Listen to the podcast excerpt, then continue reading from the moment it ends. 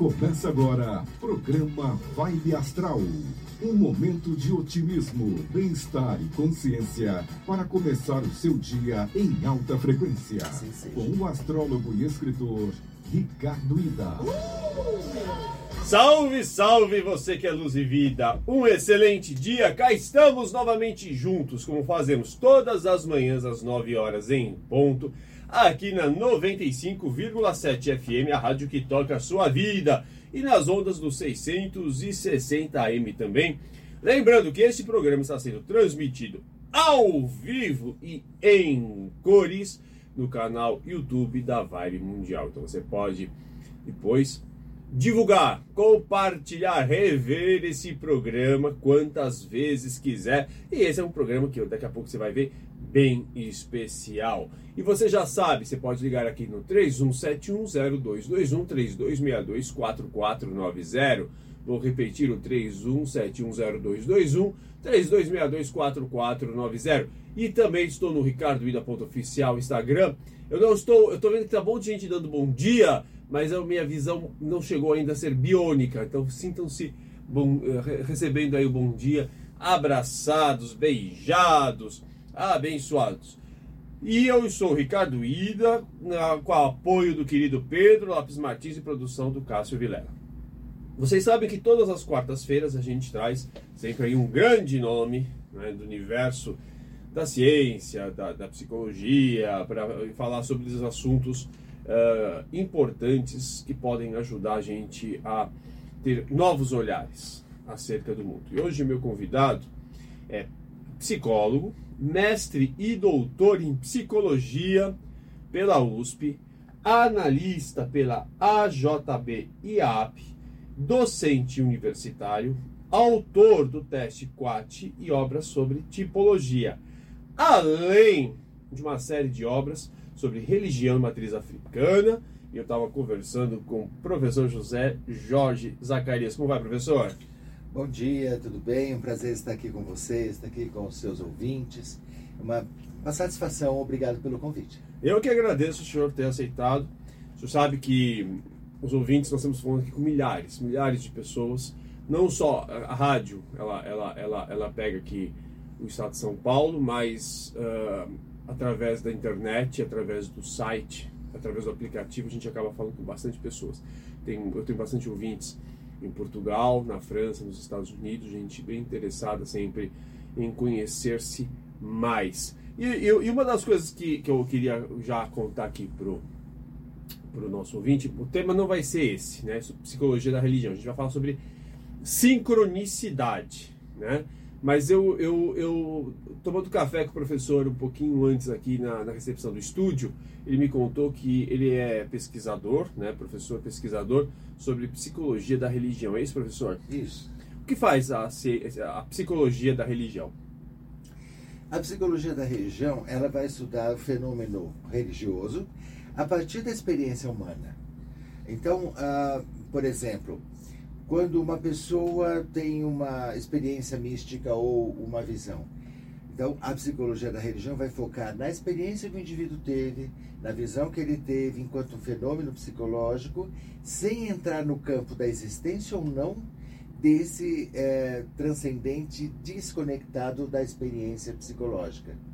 Então, uh, por exemplo, a pessoa viu um anjo, né, numa visão que ela teve, alguma coisa assim, então, o foco da psicologia da religião é a experiência da visão. Não vai ter saber se existe anjo ou não. Se ele existe ou não, além dessa experiência, não é preocupação da psicologia da religião.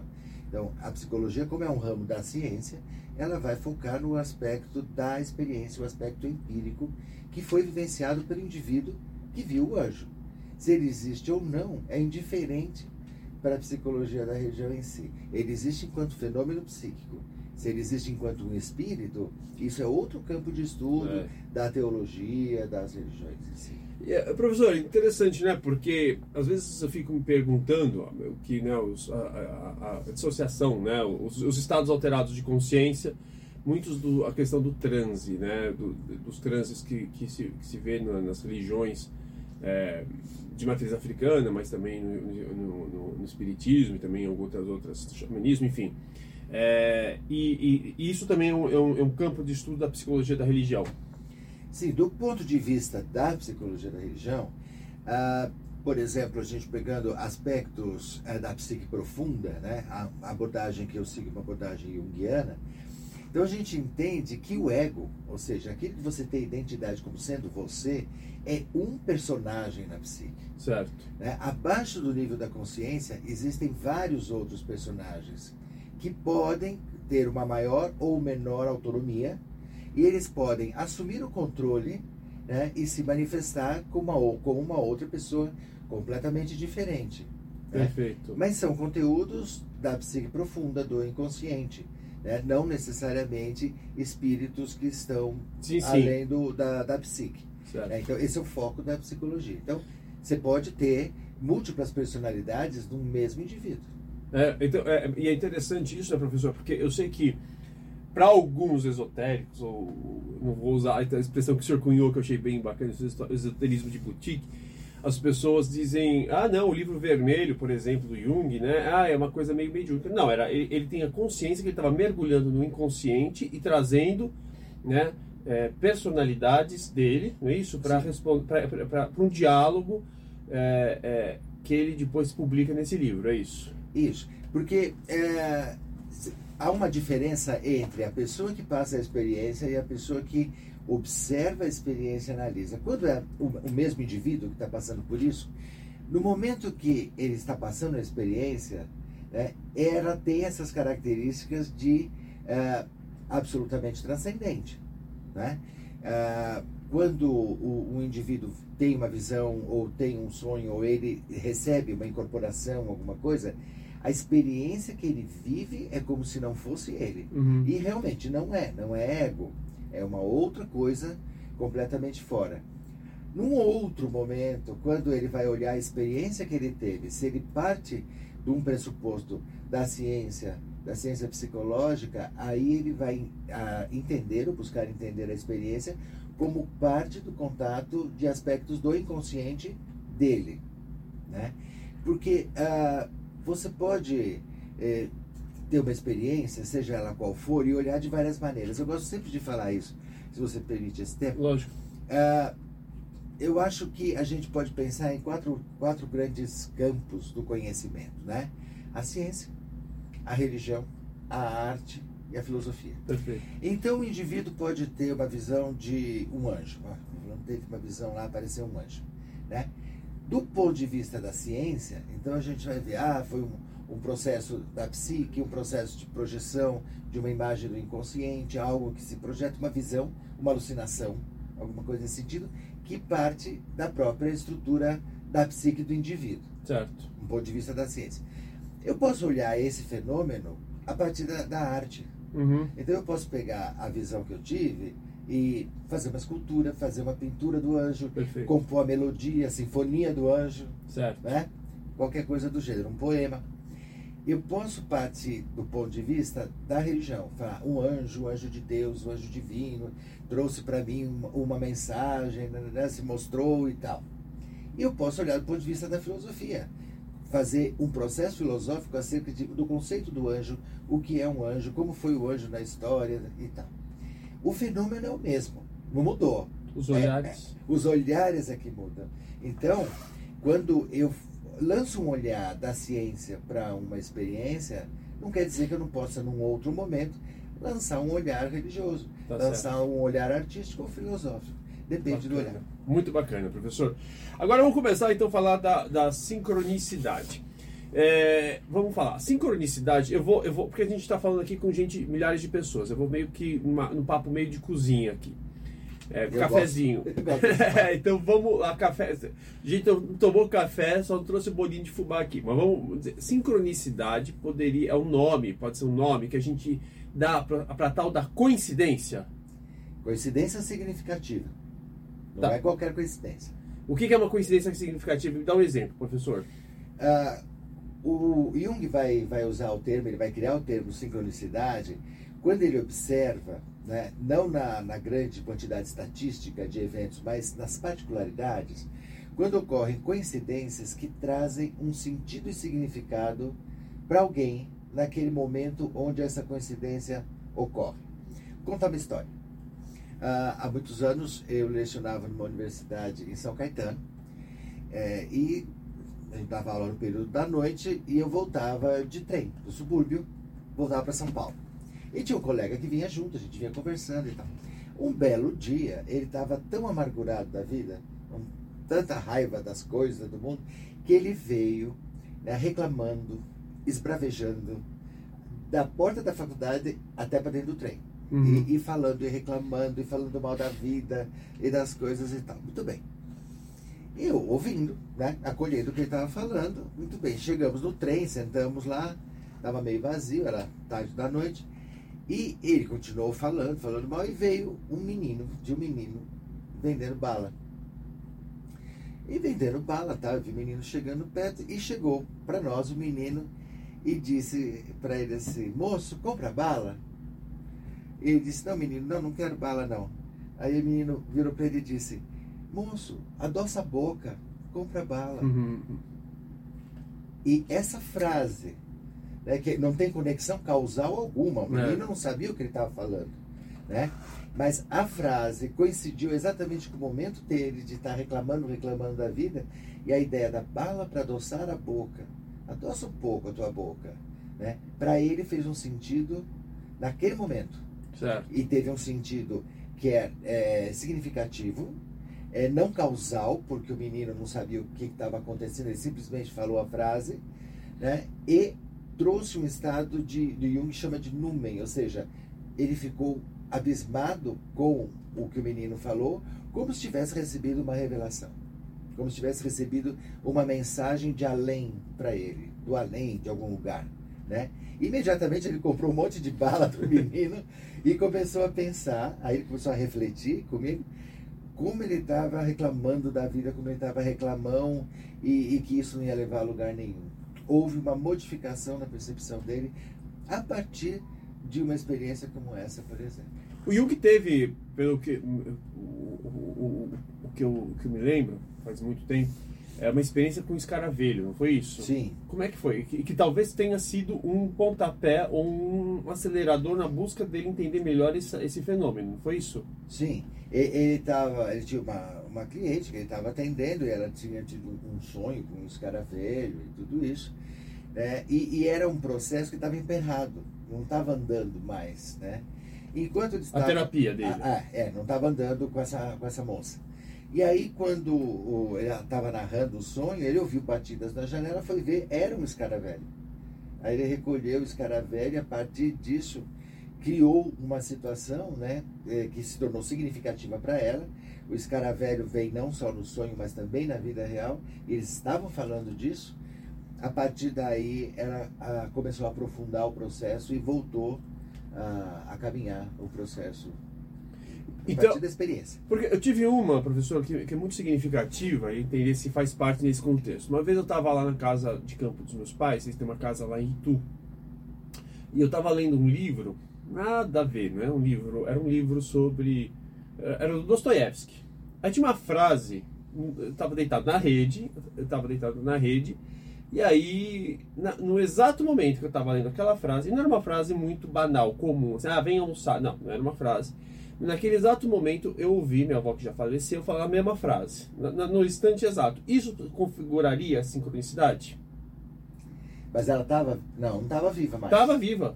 Ah, e ela falou. Ela, ela falou, ela estava eu estava na rede. E ela falou. E ela falou para minha mãe a mesma a frase exata que eu estava lendo. Isso configura um processo de sincronicidade? É, essa experiência te levou a, a um, um, estado meio que de suspensão? Você parou naquele momento? Parei e, e ficou pensando qual o sentido disso, o que, que isso quer dizer? É, sim, aí eu fui, eu fui, eu não fui, eu fui no, não, não fui no Jung, aí fui buscar num outro, numa outra, na época eu estava fazendo uma, uma, uma, um processo terapêutico a Lausanne, aí eu disse, ah não, ah, sincronicidades podem indicar que você está na hora certa no momento exato, assim, meio que dá uma tranquilidade de que as coisas estão fluindo. Foi mais ou menos essa explicação. Mas aquilo realmente me despertou é, para uma, uma ideia de que não necessário que, que realmente existe essas coincidências não são meros acasos. Foi essa simplesmente esse tipo de, de percepção.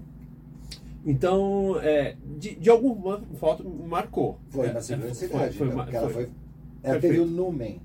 Ela traz uma, ah, uma espécie de luminosidade na experiência. Não é uma Perfeito. experiência corriqueira. Aí é uma sincronicidade. E essas, e essas experiências que às vezes as pessoas têm, ah, não, pensa, uma, um- uma, é, um- é uma, é uma busca, por exemplo, ah, toda hora agora vejo o número 7, ou toda hora aparece um, um cachorro preto na minha, na minha, na minha vida. Isso, isso poderia ser entendido também a partir do momento que ela entende que talvez isso seja uma proteção, ou seja algum tipo de sinal. A, a pergunta é, esse lumen, é, é, ele- ele- o estado de sincronicidade só existe quando eu atribuo um, um significado muito importante para essa experiência? Quando ele tem esse significado e ele se impõe a você, você toma um susto. Ah, O entendi. Não é você que atribui, você atribui o significado, mas o numen é algo que te pega e te dá um susto. Agora, uma pessoa que fica vendo número 7 por aí, Certo. a gente tem um, um- um sistema cognitivo de focar numa determinada coisa e só ver aquela coisa Tá o tempo todo, desconsiderando as outras. Perfeito. Então não é que você só vê o número 7, é que você só presta atenção no número 7. Tá certo. Mas você vê o número 7, se isso não te causa nada, né? Perfeito. Por exemplo, a frase do livro e a frase da avó é uma frase para você? Quer dizer, naquele momento, duas pessoas estavam falando para você a mesma frase. Certo. Então, qual é o sentido, qual é o eco dessa frase para a sua vida pessoal naquele momento? Aí causa o número. Perfeito. E qual é que é, então assim, qual é, como seria uma explicação? Porque a gente tem muito essa ideia, né, de a impressão que eu tenho é, não, a ciência tudo tem que ter uma causa. Ponto. Então, caiu lá a maçã, tem a, a- a- e, e me parece que a sincronicidade ela, ela é, uma, é, uma- é um outro tipo de leitura, né? quer, dizer, quer dizer, são fenômenos, como o senhor falou, não, que não tem causalidade, mas eles se complementam, não é isso? Isso. Como é que, como é que, como é que, qual a explicação que, que, que a gente poderia dar para essa pra existência da sincronicidade? Pois é, é, quando Jung começou a se preocupar com esse tipo de coisa, ele começou a investigar a nascente física quântica. Certo. Ah, tanto é que eles tinham um diálogo, eles conversavam muito com um amigo dele, o Wolfgang Pauli, que era físico, havia ganho o, o, o, o prêmio Nobel de Física e tudo isso, e eles estavam estudando, pensando nessa questão é, de física quântica. Paralelo a isso, Jung também tinha estudado a, a filosofia oriental, né? tanto quando ele trabalhou com, com William no I Ching, quanto no, no hinduísmo e tudo isso. Né? Que é uma outra percepção diferente da percepção mais ocidental. Né? Então, numa percepção mais ocidental de, de causa e efeito, as conexões da- entre as coisas são um fio contínuo. Certo. Uma coisa causa outra, outra coisa causa outra, aquilo causa isso, que causa aquilo e tal. Numa visão mais do Oriente, mais é, do hinduísmo ou da, do I Ching, por exemplo, é, não é uma linha contínua, mas é como se fosse uma teia de aranha, Certo. onde todos os pontos são conectados por fios, né? Que um, coisas podem vibrar ao mesmo tempo Uhum. né? Que isso levou a pensar depois na questões da física quântica e tudo isso. Se bem que isso eram é, divagações. Certo. Né? Ele não chega a uma conclusão Certo. de por que que acontece. Ele entende que acontece, né? E ele vai relatar esses fenômenos, né? Tenta entender, mas não chega numa exatamente uma resposta de por que que acontece. Então, se a gente pensar, por exemplo, aqui eu pensando, não Will, né? Vamos pensar na teoria do Big Bang, que também surgiu nessa época, né? Então, há o Big Bang, né? em algum momento começa a haver uma separação entre energia e matéria, que no princípio estava tudo junto, começa a haver essa separação, começa a haver a criação de átomos, esses átomos vão criando moléculas, isso vai é, se transformando até que cria células, dessas células você cria organismos, organismos complexos, chega até aqui. Se a gente pensar nesse caminho de lá para cá, talvez a gente possa pensar no caminho daqui para lá, para o início, Hum. né? Quer dizer, eu tenho sistemas em mim que funcionam em mim, que são celulares, sistemas orgânicos, celulares, moléculas, átomos, partículas. E como funcionam essas partículas? Será que tem um padrão? Se existe um padrão de funcionamento das partículas, esse padrão continua existindo dentro da gente. Talvez numa, nesse caminho de construção do indivíduo. Aí Jung começa a pensar na ideia, por exemplo, do nível psicoide. Né? Então, seriam substratos, né? consciência, que está mais aqui fora, né? inconsciente pessoal, o inconsciente é, tribal, que é né, a, o complexo cultural e tudo isso, mais para baixo o inconsciente coletivo, né? e mais do fundo um nível psicoide, onde? Então, ele propunha a ideia de que matéria e psique têm a mesma natureza. Né? Então, existe a possibilidade de uma interrelação entre matéria e psique. Mas isso são conjecturas. Né? Inclusive, ele trazia essa possibilidade, talvez, para justificar os fenômenos parapsicológicos, como telecinesia e coisas do gênero. Mas era um propósito, ele estava pensando nisso ainda, né? Não, não definiu exatamente. Professor, só para o nosso ouvinte entender, o que é a telecinesia? É movimentar os objetos só com a força da mente. O tal do Uri Geller. Uri Geller, não é isso? Que não era exatamente... Ah, não, ele era, ele era, era, era um ilusionista, é isso? Né? Ilusionista. Né? Não era real? Não. É, era ilusionista. Eu era muito pequeno, então não, não me lembro. Era ilusionista. E, e, e, professor, isso explicaria, por exemplo, o senhor mencionou o livro em que o, que o, que o, que o Jung prefacia, o I Ching, né? Sim. Isso, essa a sincronicidade ela explicaria, portanto, o, ou seria uma, não digo uma explicação, mas ela seria uma análise do, do, desse, dos oráculos que as pessoas usam? Teoricamente, a sincronicidade está presente na, na, nos jogos oraculares, né? Na, principalmente a geomancia e tudo isso. Né? Então, por quê? É, muitas vezes é, são jogados esses oráculos a partir de objetos que vão cair numa determinada configuração ou alguns caem de um jeito, de outro, tá? A gente pode pensar runas, pode pensar búzios, o próprio Xing, né? E quando cai numa determinada configuração, ele vai ter uma relação com o, a questão do consulente. Uhum. Ele vai oferecer uma resposta para o consulente. E aí tem duas coisas a serem pensadas, né? A resposta que o oráculo está dando é uma expressão do futuro ou do que os deuses, o, o, o cosmos, sei lá, está falando a respeito da vida do fulano? Ou será que a configuração que cai é, por sincronicidade, um reflexo do que o indivíduo está pensando e não sabe? Então é um reflexo do próprio inconsciente do, do indivíduo que está sendo expresso ali. Então não é nenhuma mensagem de uma divindade, mas é, é a expressão do que ele mesmo está pensando. E uma terceira coisa ainda o quanto que o próprio indivíduo vai adaptar a sua leitura para fazer sentido para ele, porque ele precisa do apoio do oráculo, ele precisa que o oráculo fale para ele alguma coisa, então qualquer coisa que o oráculo disser, ele vai apoiar. Certo. Então tem que olhar sempre essas três coisas, né? Porque não pode, é, a pessoa pode se adaptar a, a, algo que você diga, né? Por exemplo, eu te digo, ah, estou vendo aqui que você é um indivíduo muito é, persistente.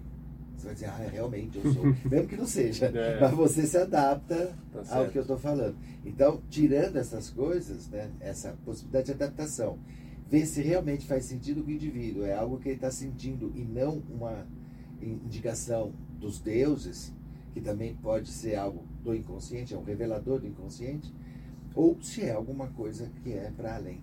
É, é, a pesquisa que nesse, nesse campo é, é, é detalhista para entender bem separar o que é crença simplesmente do que é um fenômeno. Tá certo.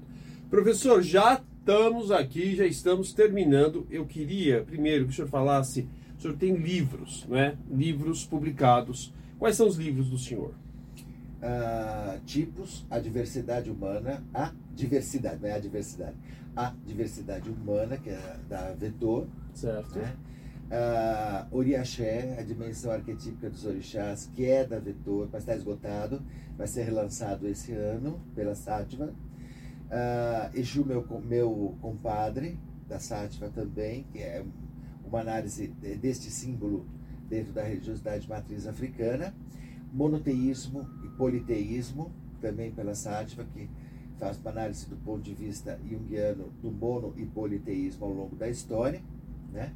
E além dos, dos instrumentos, o Quati, que é o teste de, de, tipos psicológicos, que vai trabalhar a questão dos tipos, é, o GOPIC, que é um instrumento para orientação de carreira e orientação profissional, e o teatro de palavras, que é um instrumento, uma técnica para aprofundamento no processo de aconselhamento e psicoterapia.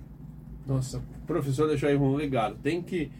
Você já se candidatou para a Academia Brasileira de Letras, professor? Não, não, não. não, isso, não. Lá estão os luminares. Eu estou trabalhando aqui. Professor, e quem quiser entrar em contato com o senhor, passar por um processo terapêutico, qual é o seu e-mail? É Zacarias, Com CH, CH.